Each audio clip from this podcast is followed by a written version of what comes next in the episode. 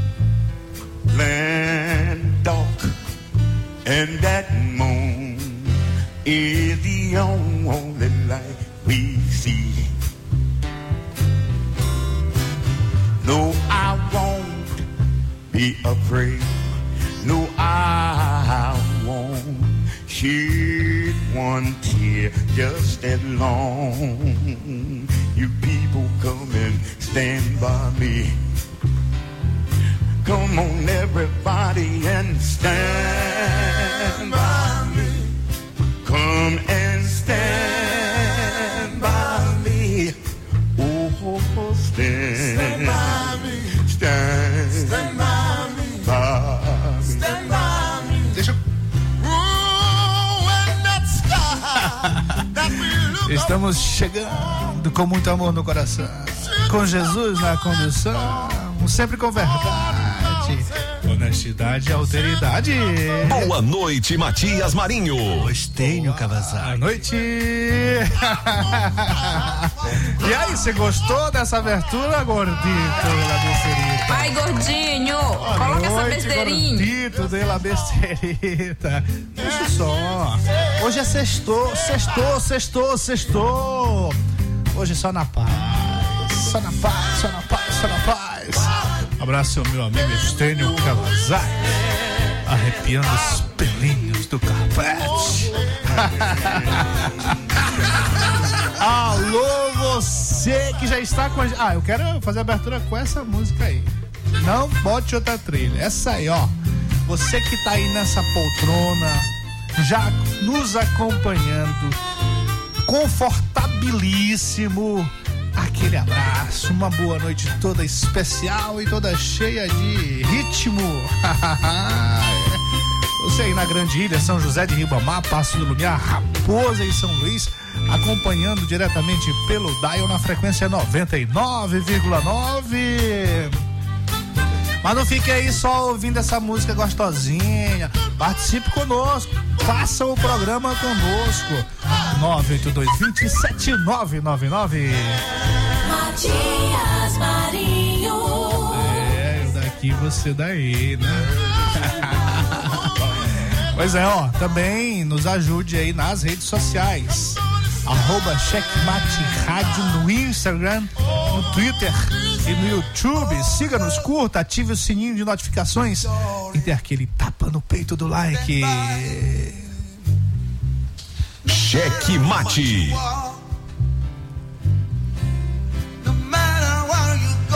Pedro hoje não fala, né? Boa noite, Pedro Almeida. Boa noite, boa noite. Começando mais um. Gordinho tá viajando na música aí. Ei, rapaz, fumaça aqui, senhor. Paga isso aí, tá doido, né? Olha o incêndio, olha o incêndio. Alô, chiladinho. Essa é pra você, meu querido. E olha só, se você perdeu a entrevista de ontem do Zé Reinaldo, que eu acho difícil, que ela foi ouvida por todo o Maranhão, repercutiu Maranhão muito. inteiro, né, Pedro? Repercutiu É. muito, tá disponível lá no Spotify. Você pode entrar aí, ó, Checkmate no rádio, todos os nossos programas, o nosso conteúdo, a gente disponibiliza para você logo depois aqui do programa, lá no Spotify, no Deezer, no Amazon Music, nas principais plataformas digitais. Maravilha, maravilha. Ó, hoje 4 de fevereiro de 2022. 4 de fevereiro de 2022. Hoje, criação do Facebook. Comemoramos aí a criação do Facebook. Interessante, né, Pedrinho? A gente estava conversando agora há pouco. Hoje, no dia em que se comemora essa criação do Facebook, que foi em 2004. Aí o homem perde uns bilhões, né? 155 bilhões. Fez cócega no, no bolso. Faz nada. O homem é rico demais. Esse né? dinheiro aqui não dá pra, não Cê dá sabe- pra usar, não. Você sabe que ele é um dos patrocinadores daquele projeto, que é uma navezinha que vai para a próxima B. É? É, é lá pra, pra estrela. Que tá mais próxima daqui, alguns anos luz, para mim parece que são seis anos luz, alguma coisa assim. E ele é um dos patrocinadores. É um chip, é uma nave, Sim. pequenininha no formato de chip. E que a ideia vai demorar mais ou menos aí uns 100 anos para chegar lá. Vixe. Você vê como é longe, né? É. Olha como é longe. Aqui para Marte são 700, aliás, 7 meses, 6, 7 meses. Pá. Tem uma ideia, né? E é Quantas gerações de cientistas aí vão acompanhar isso? Umas duas, três? Ah, muito mais, eu acho que muito Ah. mais, eu creio que muito mais. Ela vai ser movida a laser, a ideia é movida a laser. Sim. Interessante. Bacana, é um negócio interessante aí que depois a gente pode conversar. Fazer, Rapaz, fazer uma sexta-feira sobre. é, eu já te falei. Não, não, tem não atrás. assunto. No assunto, né? Ó, Dia Mundial contra o Câncer. Hoje também comemoramos, o- comemoramos, na verdade é mais uma reflexão. Uma reflexão, Dia Mundial contra o Câncer.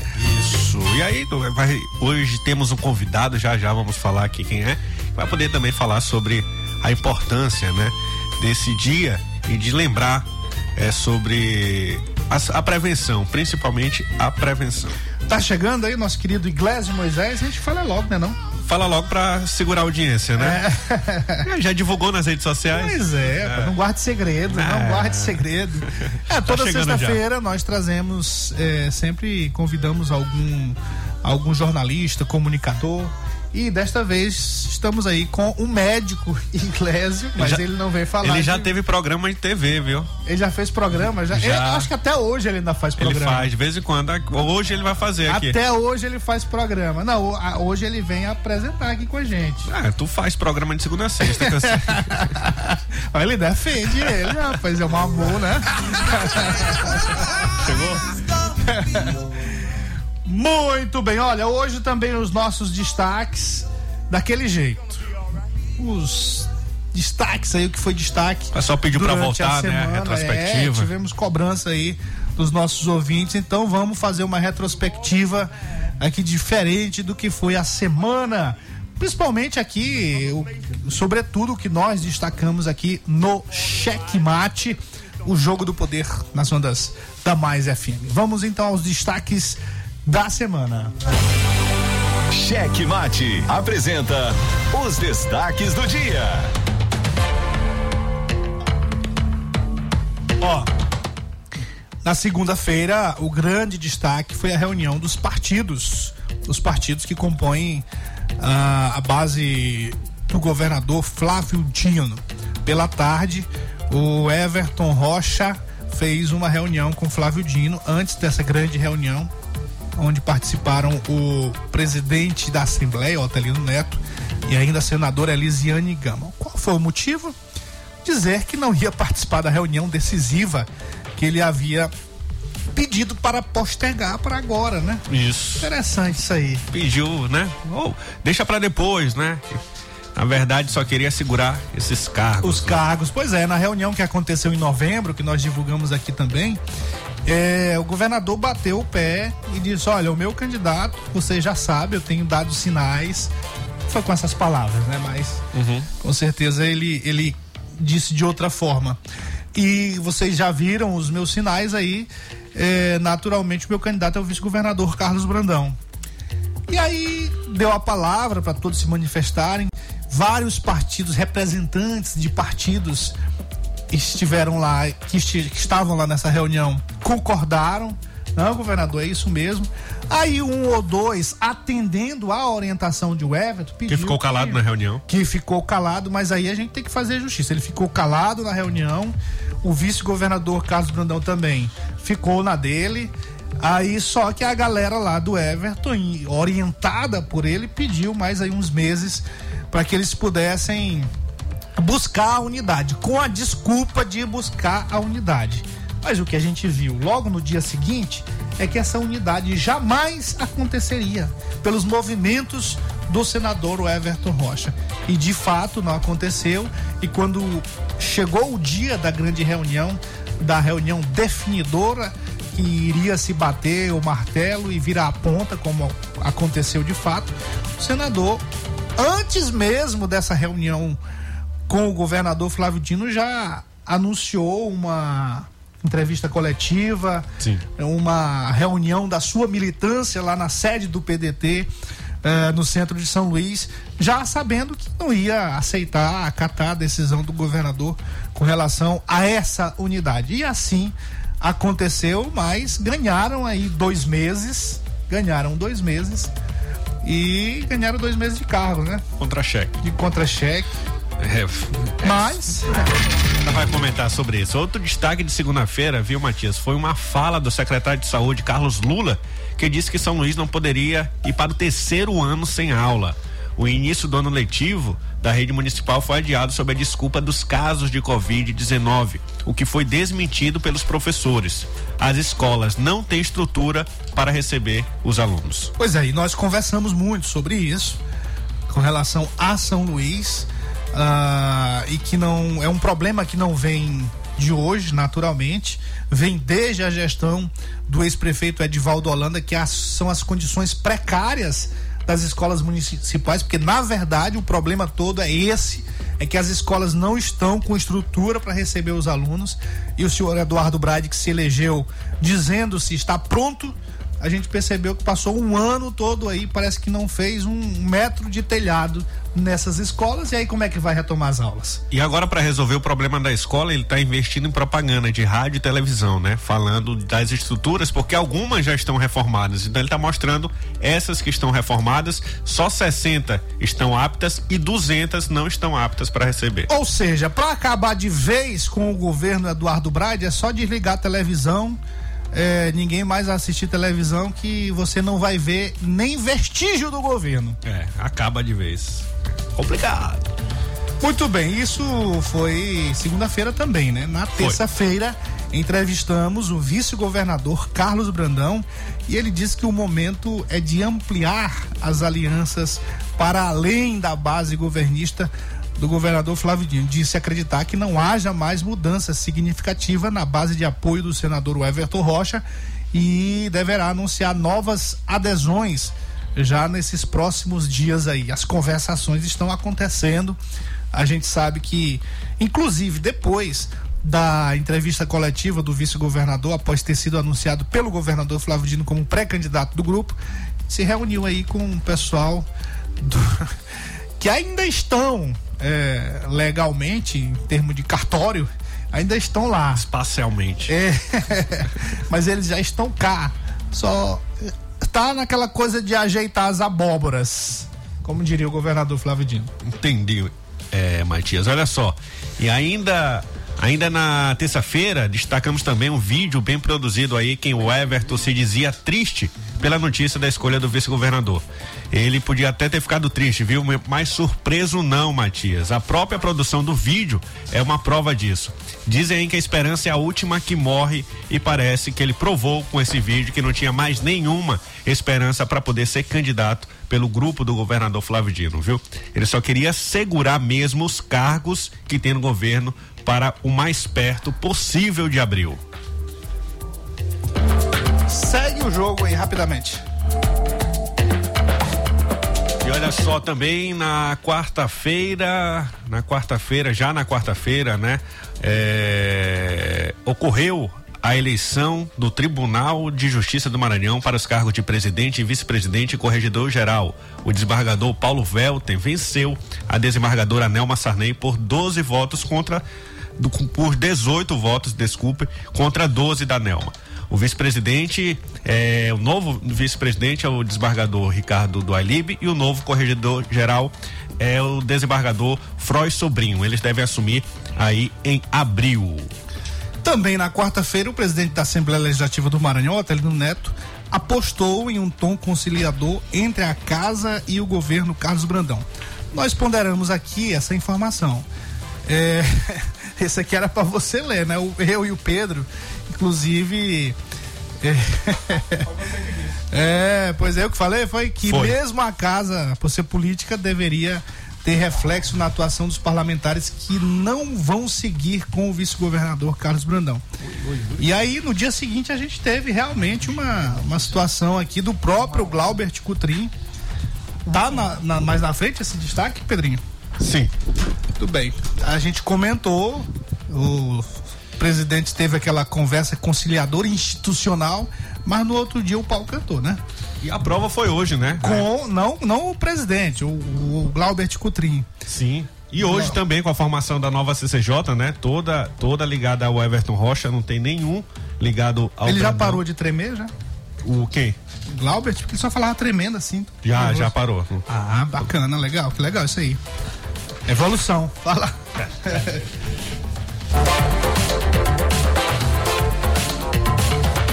E ontem, já ontem, né? A grande destaque, como a gente falou aqui no início do programa, foi a entrevista com o vice-governador José Reinaldo Tavares, né? Ele não poupou as palavras durante a nossa conversa aqui, como sempre ele faz. Ele disse que toda decisão tem uma consequência. E segundo aí o político, ele não acredita que as consequências da posição tomada por o Everton seja uma das melhores. E foi além. Sobre amizade, amizade com o Lula, disse que aqui no Maranhão, Lula tem dois amigos. Um é o Flávio Dino e o outro é o Zé Sarney. A declaração aí repercutiu em todo o estado e essa entrevista, como já dissemos, você pode conferir na íntegra no nosso Spotify, é só procurar lá Checkmate no rádio. Quem é amigo do, do, do Lula mesmo é o. São dois aqui no Maranhão. Um é o Flávio Dino e o outro é o Sarney. E todos dois estão com Brandão. É isso aí, repercussão muito forte dessas declarações, não só dessa declaração, mas de algumas declarações feitas aqui pelo ex-governador Zé Reinaldo Tavares, que é cirúrgico Amanhã quando o assunto é política. E né? amanhã essa entrevista é destaque também no Jornal Imparcial, aí aos assinantes, aos leitores do jornal, quanto também vão poder conferir sobre essa entrevista com Zé Reinaldo Tavares aqui no programa Checkmate. Muito bem, e hoje nós receberemos aqui, já está aqui conosco na bancada do Checkmate. Pra conversar conosco. Ele não, é- não vai ser entrevistado, não. Ele vai. é, aquela coisa, né? A gente sempre bancada, traz. Um, né? A gente sempre traz um jornalista, um blogueiro, um comunicador. E a gente falava aqui que o, o Iglesias é médico, é deputado estadual, Bacharel em Direito. é bacharel em direito, Presidente mas ele já fez programa também. Eu acho que ele ainda tá fazendo programa em algum lugar. Já tá lá na Guará, é, Iglesias? Não, Boa não. noite, Iglesias. Aí, Agora- aí, aí o, o Pedrinho defendeu aqui. Não, ele não faz programa, não. Quem faz programa é tu. Tu, de segunda a segunda a sexta. Olha, rapaz. Cheque Mate Entrevista. Botar um pouquinho. Eita, gordinho. Vamos ver essa música aí, Iglesias?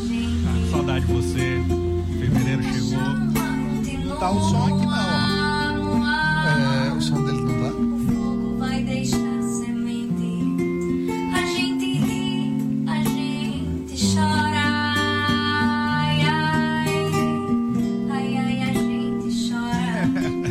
Estão. Por que, que ele ofereceu essa música pra ti, Iglesias? É um ar de romantismo que ele tem saudade de me ver.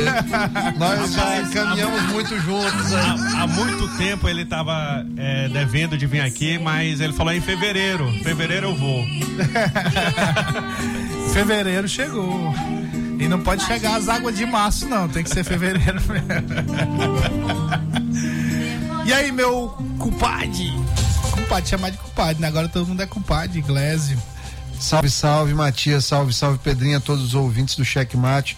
Uma satisfação estarmos juntos para bater esse papo, falar um pouquinho de política, que é um assunto que a gente gosta muito. Bom, nós vamos fazer o seguinte, vamos dar uma rodada aí e aí nós vamos voltar e a gente vai trazer para o Iglesio esses destaques da semana aqui pra gente Comentar, né, comentar em Matias? cima disso. Exatamente. Cheque Mate.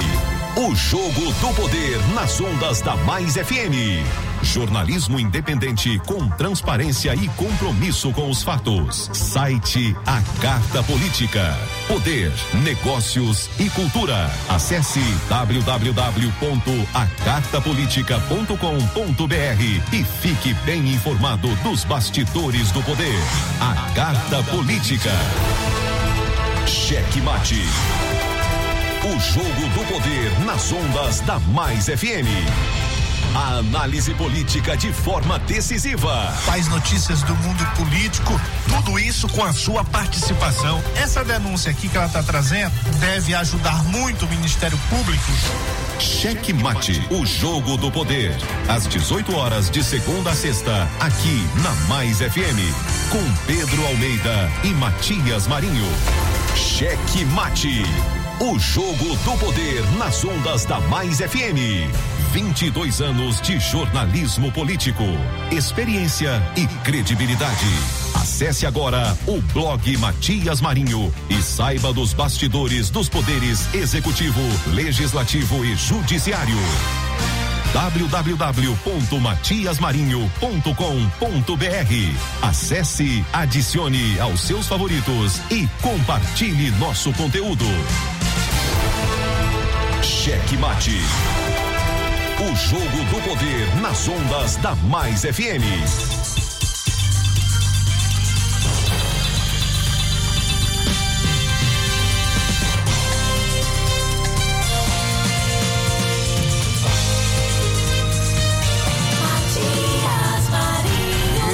Eu daqui, você daí, todos nós juntos em mais um checkmate aqui pelas ondas da 99,9. Hoje, 4 de fevereiro de 2022. Alô, alô, nossos parceiros que estão na retransmissão do Checkmate. Aquele abraço quase não sai. Nosso querido Riva lá em São Mateus, da Ativa FM 90,7. Nosso grande Júnior Loureiro e Luiz Filho lá em Colinas. A retransmissão do Checkmate por meio da Guanabara FM. Eu tô procurando aqui, eles que tá uma galera acompanhando a gente lá em Colinas. O negócio tá bom, Pedrinho. Tá, tá todo dia ligado aí, tá, bom, tá é. compartilhando o link também lá A pra- galera toda rádio, acompanhando a gente. Guanabara FM. E claro, lá em Araioses, o nosso querido Joãozão, já na retransmissão, por meio da Santa Rosa FM 87,9. Aquele abraço a todos, também por meio do maisfm.com.br. Galera em Timon, Matões, Parnarama, Coelho Neto, Duque Bacelar. Aí o Pautora, a gente tá até em São João dos Patos, a gente tem ouvinte acompanhando o checkmate. Nosso querido Chiquinho, Gibson, comandante, Jussiel, Ruanderson, a queridíssima Amélia lá na Boa Viagem, nosso trigueiro, bregueiro, tigre do Brega, Ludwig, já falei, é? Já. O amigo do Gordito de la Bexerica. Nem esperou. Chiladinho, nosso querido Júnior, ou DJ Cabeça. É isso aí, e claro, mãozinha lá no seu terreiro com a galera toda na Vila Operária acompanhando o checkmate. E os nossos cativos aqui, Márcio Pinheiro já ligadaço e claro, mandando as sugestões. Nosso querido César Costa em Buriti de Inácia Vaz, ele tá dizendo que tá com a esposa agora. E Sextou, né? Sextou. A queridíssima Neide Costa, primeira dama. Isso aí. Abraço a todos aí em Buriti de Inácia Vaz. E claro, nosso querido Dalton, William Dalton também, dizendo aqui que hoje tá sem chuva na zona portuária. E tá no trabalho, ligado, acompanhando a gente. Chove todo dia, é? Lá? Rapaz, tá chovendo todo dia, né? Esses dias aí todos. É, na verdade. ilha toda. É isso aí. Muito bem. Alô, os dados. Meu caro Iglesio Moisés. E aí, Matias? Peso pesado. Tamo aqui. Quem é, gostou foi o Ítalo, né? Quando, quando falou, um ouvinte nosso lá, lá do programa. Ele, Ítalo, Ítalo é um Oi. grande amigo, acho que Parceiraço. ele é guerreiro aí da, das campanhas da vida.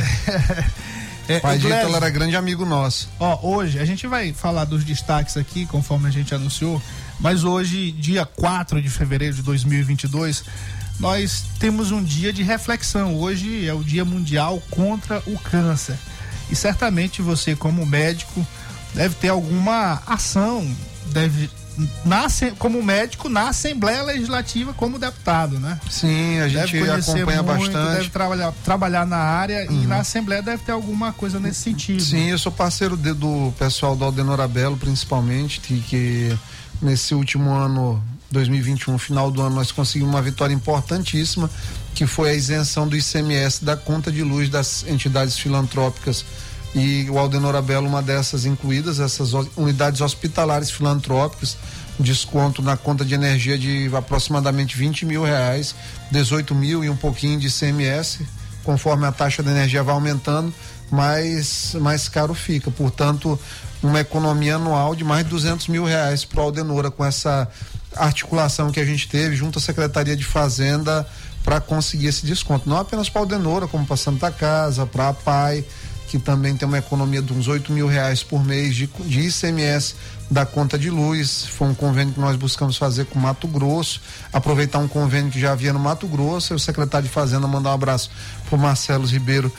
Nos ajudou muito nisso, uma ideia nossa, Marcelo. Ele sempre nos deu protagonismo nessa situação. Em relação ainda ao Aldenora Belo, no ano de 2019, no momento em que o Aldenora teve um problema grande de fornecimento, de pagamento, em relação à questão de receitas, nós conseguimos articular também dentro da Assembleia, junto com os outros deputados, todos colaboraram, isso precisa ficar muito claro, mas foi um esforço de articulação que partiu do nosso mandato, do mandato do deputado Iglesias, que conseguiu reunir 4 milhões e 200 mil reais também para serem destinados ao Aldenora, que permitiu reativação eh, do SPA do hospital. Então a gente está sempre apoiando a causa, a gente acredita. Eu, eu sou cirurgião do aparelho digestivo, atendo bastante câncer. Hoje mesmo atendi pela manhã no Hospital do Câncer do Estado do Tarquínio Lopes Filho. A gente sabe que a maioria das lesões que a gente pega no, no hospital são lesões que normalmente não são iniciais, infelizmente. A gente tem que avançar na prevenção e um dia como esse aí, dia de combate ao câncer, é fundamental a gente falar eh, para que as pessoas procurem a, a- o atendimento médico assim que tiverem quaisquer sintomas, emagrecimentos, sangramentos eh, em fezes, eh, dores abdominais inexplicáveis, perda de peso não explicado, uma série de coisas. Muito bem, interessante, Iglesio, é que o Aldenor Abelo, ele foi por muito tempo o único hospital do Maranhão que atendia pacientes com câncer. É, a gente teve a inauguração de, de alguns hospitais, mas já recente. Aqui a gente tem Imperatriz, tem aqui em São Luís, eu digo do, do poder público, né, do estado. Mas por muito tempo foi só o Aldenor Abelo que ficou responsável por isso. né? Muitos anos, até uma organização, a gente precisa ser justo. Quando o Ricardo Murat ele buscou transformar o hospital num hospital de câncer ali no final, o governo do estado aproveitou isso bem também, teve uma boa condução na questão do hospital de câncer. Agora houve uma transição da gestão eh, do, da própria MICE para o Instituto Abas, eles fizeram um chamamento público, a nova a nova instituição que está fazendo gerenciamento está buscando se organizar. Hoje, inclusive, para você ver como a gente não para. Eu estava lá no hospital atendendo, a funcionária, a Josi, minha amiga Josi, mandar um abraço para ela. Ela me chamou: olha, é, deputado, eu queria que você me ajudasse. Acabou aqui o atendimento. Vamos olhar uma situação: depósito de lixo grande no, ao lado do hospital, naquela subida na frente da Capela de São Pedro, que tem ali na frente do Lago de São Pedro, bem ali naquela região um depósito grande de lixo. Eu acionei o Enes, o secretário de governo da prefeitura, me direcionou para o Joabson, do Comitê de Gestão de Limpeza Urbana. E aí eu falei que o Joabson, ele 11 e meia, eu liguei para ele 10 horas, 11 e meia, ele se prontificou, a ir dialogar com a direção do hospital e já se comprometeu em fazer um ajuste na limpeza do local, para garantir que não tenha rato dentro do hospital, porque às vezes chega por conta da, do, do lixo que é jogado de maneira inadequada. Então a gente pede também para a população, não para todo mundo, que tem gente que a maioria das pessoas descarta adequadamente o lixo, mas para quem não está fazendo isso, que atente. A gente é, é, para isso perto do hospital, a gente tem que ter um descarte adequado do, do, do, do material. Então não dá para a gente estar tá correndo o tempo todo. Eu vinha do, do outro hospital que eu trabalho também fui visitar uns pacientes na, no da Guarda, quando eu passo ali na frente, na, na Avenida dos Portugueses, tem um depósito grande de lixo também no próprio meio-fio, um problema crônico ali. Tinha aquele buraco grande que a gente solicitou a prefeitura várias vezes, que finalmente eles fizeram, depois de mais de um ano a gente solicitando. Era uma verdadeira cratera no meio do asfalto ali, tipo, colocaram uma sinalização na cratera e aí depois que a gente trouxe isso, eles fizeram esse reparo e agora está melhor. Então a gente, a gente, o mandato nunca para de, de produzir, nunca para de tentar aos pouquinhos colaborar, ajeitando as coisas, porque tem muita coisa a ser consertada de fato. É interessante, São Luís, há muito tempo que não se ouvia falar de problema de lixo. E nesses dias aí a gente acabou eh, noticiando aqui, não foi na semana, foi na semana passada, né, Pedro? Foi e por falta de pagamentos, né? Isso é, isso é lamentável, porque a expectativa da população com relação ao prefeito Eduardo Braide era muito grande, porque a gente vem aí de oito anos de gestão do ex-prefeito Edivaldo Holanda Júnior, e aí você procurava o ex-prefeito Edivaldo Holanda Júnior na, na prefeitura não encontrava. Não, é o tempo todo ali na Coisas Onde, rapaz? deste apartamento. Ah, tá. Sim, ele não saiu do apartamento, tempo todo no apartamento. Jamais. E há, há uma expectativa muito grande, né? E de não se ver situações como essas se repetindo. A gente viu. Como é que você tá vendo aí essa, Nessa questão. esse momento de São Luís? São Luís, ela há dois anos. Isso aqui já é um dos destaques que a gente teve aqui, inclusive, em relação a São Luís, já na área da educação. O, pre- o prefeito determinou aí a não volta às aulas, mesmo com o, secretário de, de saúde, por exemplo, recomendando que já dá para voltar às aulas. Outros municípios já É, estão não, voltando. não tem né? sentido, é um grande absurdo essa questão da prefeitura. Infelizmente, assim, tem, não tem nada contra o Eduardo Braide, inclusive apoiei no segundo turno. Quem estava concorrendo contra ele não tinha a mínima condição eh, de ser prefeito de São Luís e nem tem pelo tipo de pessoa que é. Eh, mas o Eduardo Braide, o, o fato é que São Luís, nesse um ano e um mês de gestão dele, eh, não teve praticamente avanço em qual- qualquer área visível dentro da cidade. Tirando essa questão de vacinação, que todo dia a gente precisa, que o Braide ele deve ter uma estátua daquele indiano ali na prefeitura que teve aquele problema do navio que fez com que o Ministério da Saúde jogasse mais 200 mil doses em São Luís naquele problema que estava tendo dificuldade de vacina.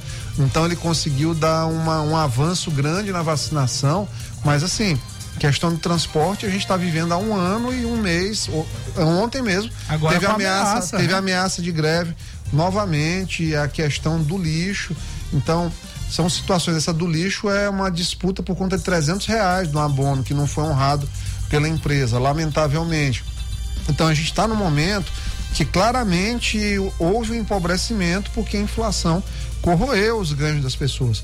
Quem ganha dois mil reais sentiu pesado, imagina quem ganha mil reais, mil e cem reais, como ganhava. Então aquilo ali corroeu. Vai comprar hoje um quilo de colchão, de colchão duro no supermercado é 40 reais, colchão duro, nós estamos falando de colchão duro. O frango tá aí 18, 20, 22 reais o quilo do, do frango que era 8. Então, tudo, a- a- o gás era 65 reais, 70, hoje está 120. 104, 120, a depender, que tem 120. depender do lugar. O arroz eu comprei outro dia, fui no supermercado aqui com um amigo meu, no supermercado, eu me espantei quando ele me trouxe. Eu digo, ó, eu tô resolvendo uma coisa, compra aqui um saco de arroz de 5 quilos, que só tá faltando isso para resolver lá que esquecemos de comprar. 22 reais um saco de arroz de 5 quilos, cara.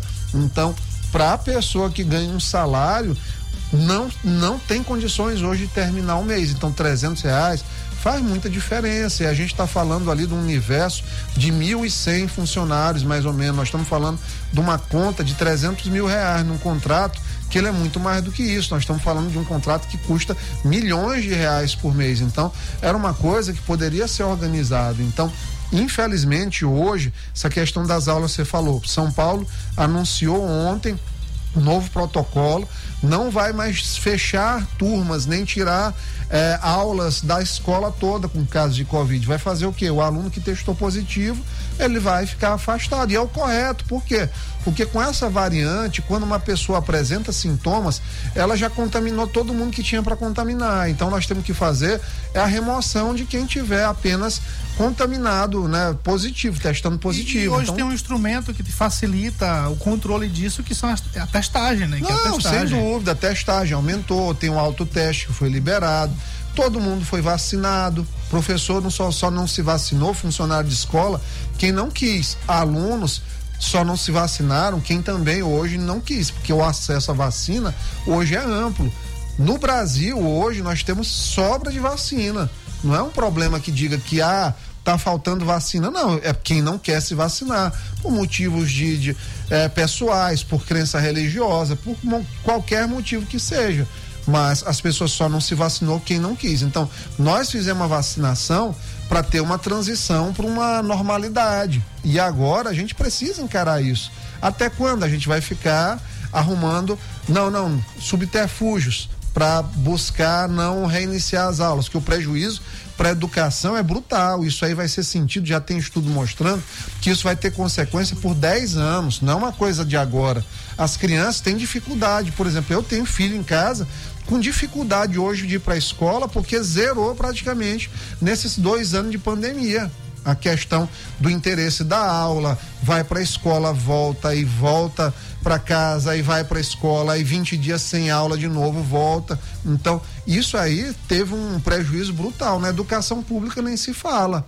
O que a gente teve de prejuízo na educação pública é uma coisa a ser mensurada ainda. Ninguém tem esse dado e a gente só está pensando assim, ah, não vamos, poxa, nós estamos falando uma doença hoje com essa variante e com as pessoas vacinadas que tem uma mortalidade praticamente de 0,01%. É muito baixo quando a gente fala de mortalidade. Se a gente estiver falando de letalidade, nós estamos falando de zero, abaixo de 0,1%. Então, não tem sentido. Quem adoeceu vai ficar isolado na sua casa, repousando, tudo mais. Quem não está positivo, por favor, saia de casa e vá trabalhar, porque chega. Hoje a gente está colhendo os efeitos de uma crise que é sem precedentes nos últimos 60, 70 anos no mundo, uma crise que ela é resultado de falta de mão de obra, de redução de meios de produção. Os Estados Unidos estão com desaceleração econômica, Banco Central americano aumenta a taxa de juro, isso vai impactar o mundo todo. Petróleo já está aí chegando em 100 dólares.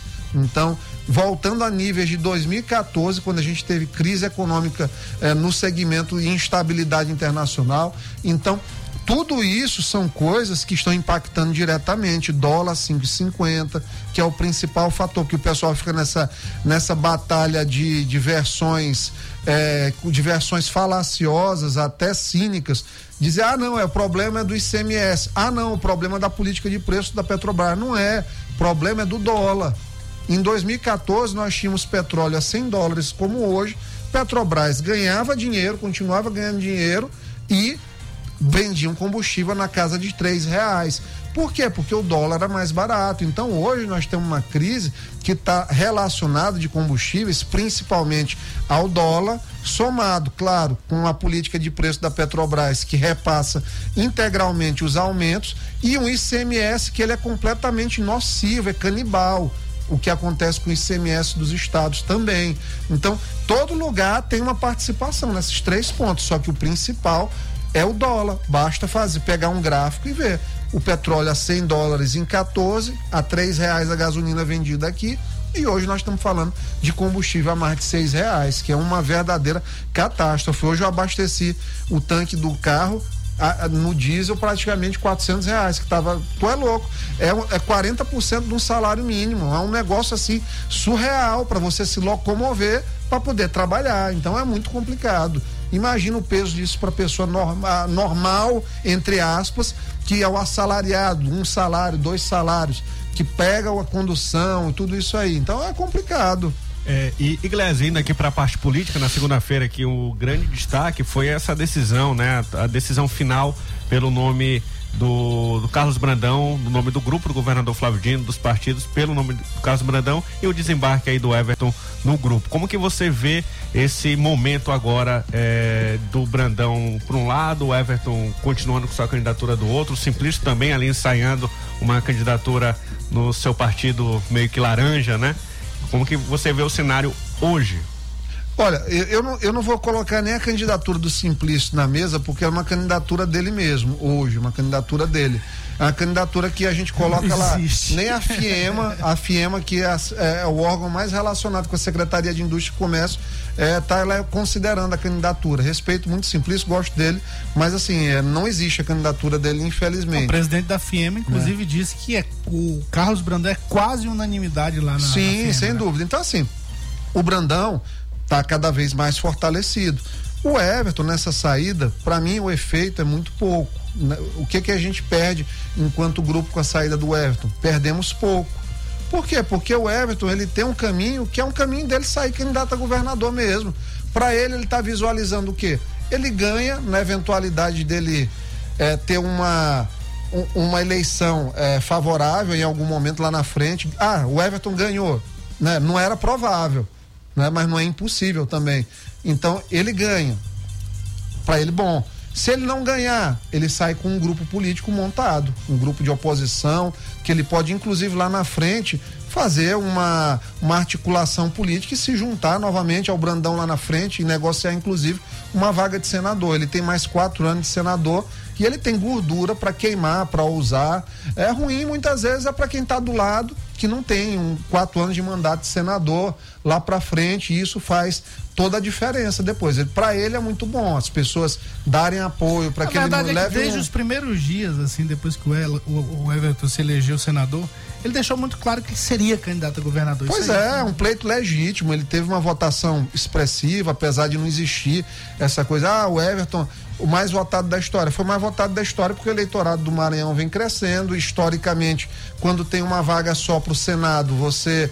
Quando você tem, desculpa, duas vagas para o Senado, você tem dois votos ao invés de um voto só. A pessoa pode votar duas vezes para um senador. Lobão teve mais votos que Rosiana na eleição de 2010. Lobão teve é, 1 milhão e 700 mil votos, Rosiana teve um milhão e meio. Flávio Dino teve 1 milhão e 800, o Everton 1 milhão e 700, quase 1 milhão e 800, o Everton teve quase 2 milhões de votos. Nessa base de diferença de 200 mil, porque é assim mesmo, quando tem dois candidatos. O eleitorado cresceu, votaram mais pessoas.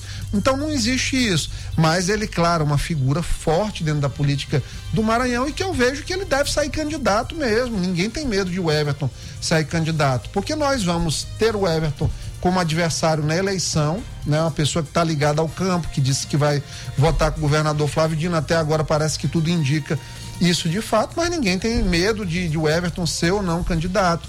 É uma situação que, inclusive, é, alguns aliados acham vantajosa, porque a questão da participação de outro grupo muito grande de, daria muitos problemas em termos de espaço. Então a composição se torna inclusive mais leve. Ninguém está com essa preocupação hoje. A reação, inclusive, do grupo ligado ao Everton na Assembleia tem sido grande, eu acho que eles estão até antecipando de maneira eh, assim muito exacerbada a disputa. Mal começou a, a legislatura, a gente já teve aí uma, uma utilização do regimento muito a ferro e fogo para poder ajudar, ajustar a composição de blocos, teve o prejuízo do republicano, né? Que não conseguiu sair do blocão, apesar de não apoiar a, a liderança do blocão.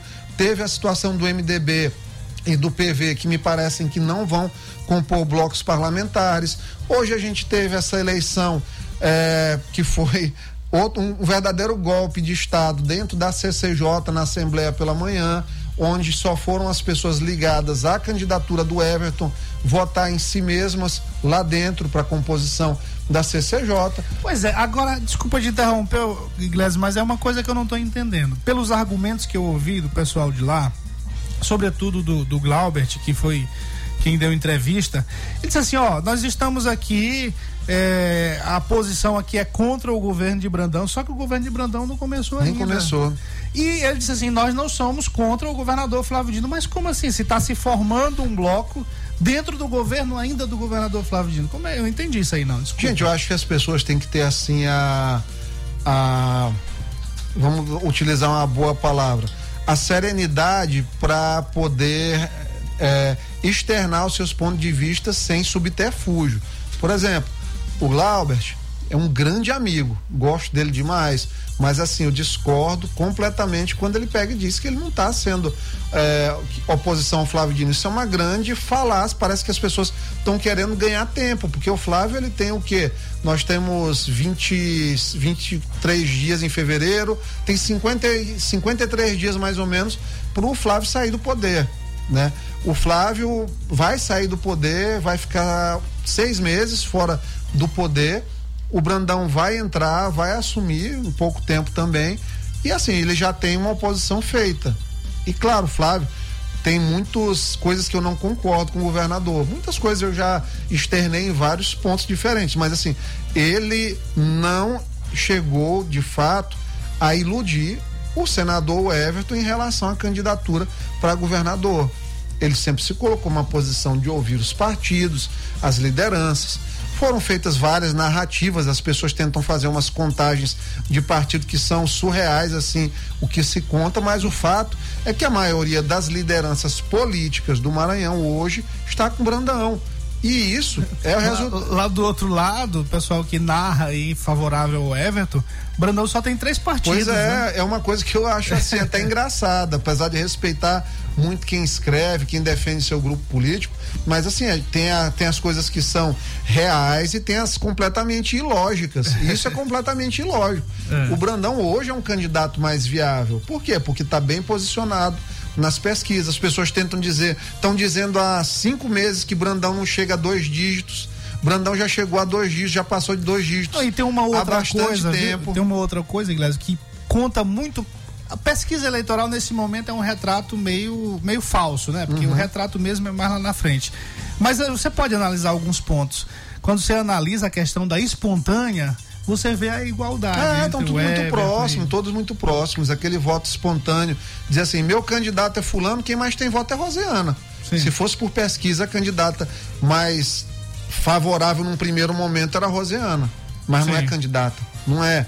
O MDB, algumas figuras do MDB ficam tentando vender ainda que o MDB vai tomar, vai avaliar a questão de Rosiana. Rosiana não é candidata. Isso aí, quem Sim. está minimamente próximo, quem teve a oportunidade de conversar com ela, sabe que ela não está com tesão nenhum de ser candidata a governadora novamente, porque ela entende que vai ser atropelada pela união das forças, caso ela eventualmente vá para um segundo turno. Então, tem nada contra a ex-governadora, mas a situação posta é essa aí de fato. É, em relação ao, como eu estava te falando, na Assembleia, eles começaram uma antecipação que eu chamaria de excessivamente belicosa, mas também não posso criticar. Eu entendo o posicionamento do presidente Otelino, que é um grande amigo, gosto demais. A gente sabe separar ah, o nosso respeito que a gente tem pelas pessoas. Otelino, se eventualmente estiver ouvindo, um forte abraço. Mas o presidente Otelino está pegando pesado aí nesse começo também eh, de legislatura do lado de lá. Eu conversei com ele, inclusive, nesses últimos dois dias, né? Então, assim, a coisa precisa eventualmente dar uma distensionada dentro da Assembleia, porque da forma que está sendo colocada pode inclusive atrapalhar as pautas boas para o povo do Maranhão, né? Não tem não tem necessidade da gente ter um atropelo para ter uma disputa de CCJ que está claramente ali está praticamente na linha de fundo. Já nós estamos jogando, disputando a bola na linha de fundo, no canto do campo, né? Pra vencer na CCJ vai ter que se alguma coisa for reprovada por lá, vai ter que recorrer ao plenário. Como tudo, funciona? Tudo que é vetado na CCJ, em princípio, é recorrível ao plenário. Então, mas aí a necessidade de quantidade de, de votos é sempre maior. E a gente está no ano de eleição em que a gente sabe que tem alguns deputados que tem um comparecimento menor na casa por conta do período de, de visitação das suas bases. Então, isso termina atrapalhando a própria população. Não é fácil, por exemplo, como eu, há três anos, sem uma falta numa votação na Assembleia. Isso aí não, não, não é frequente. Eu acho que na verdade não tem nenhum outro que tenha três anos, nenhuma falta nas votações. Então, a gente vai ter que passar por esses problemas, entrar num caminho de diálogo. Eu acho que é compreensível o que está sendo feito do ponto de vista político. O grupo do senador Everton, o presidente Otelino, estão chamando ali de fato para uma por um claro posicionamento em favor da candidatura do senador Everton, compreensivo. E aí a gente vai ter que ter habilidade nesse momento para dialogar. Não vai ser, aí a gente sabe disso, como foi no governo Flávio Dino, que foi tratorando todo mundo, né? E talvez o Brandão hoje esteja colhendo é, sem ter culpa nenhuma, até porque é um homem de diálogo, um, um, uma das pessoas mais é, maravilhosas que eu conheci dentro da política é o Carlos Brandão. Talvez esteja pagando por algumas, um, alguns excessos na condição política do próprio governador Flávio Dino, que teve uma relação mais de rolo compressor em relação à Assembleia Legislativa do Maranhão. Para finalizar aqui, a gente está nos minutos final, no minuto final já, né, Gordinho? Praticamente. Mais um minuto aí que que vai ser? Você acha que lá essa história da Assembleia, quando o Brandão assumir, muda? Muda sem dúvidas. Ele com certeza amplia um pouco mais a base dele, a tendência. Hoje ele já tem o quê de deputados lá? Praticamente 24. Né? Eu acho que ele amplia pelo menos mais três, quatro nomes dentro da Assembleia. Não vou declinar nomes aqui, até em respeito aos colegas e às articulações do próprio vice-governador, próximo governador do estado, mas eu acho que vai haver uma ampliação da base dele nesse curto prazo e claro vai desmontar ainda mais essa questão eh, dos blocos que foi inicialmente montada para ter esse re reequilíbrio dentro da Assembleia de forças. Então, assim, pelo menos vai ser um ano em que a gente vai poder ter uma função mais político também deliberativa, isso vai fazer diferença para nós, porque as, as coisas estavam vindo muito a toque de caixa. E é bom, o parlamento é uma casa de diálogo, eu tenho certeza que os deputados vão saber de maneira muito madura enfrentar essas questões, mantendo suas posições e preferências para as eleições de outubro. Muito bem finalzinho do checkmate dessa sexta-feira do Sextou. Ganhou um Galera, voto aí, ó, Márcio Pinheiro aqui, parabéns pela entrevista, Inglésio. Você, Inglésio, você merece meu voto. Aí, eu ganhei um Olha voto. aí, aqui. um grande abraço, meu irmão. Tamo junto. É, nosso comandante também diz aqui, ó, concordo plenamente com o deputado. Aquele rapaz não tem a mínima condição de exercer o mandato eletivo, sempre com o veneno dele. Tava falando de São Luís. Ah.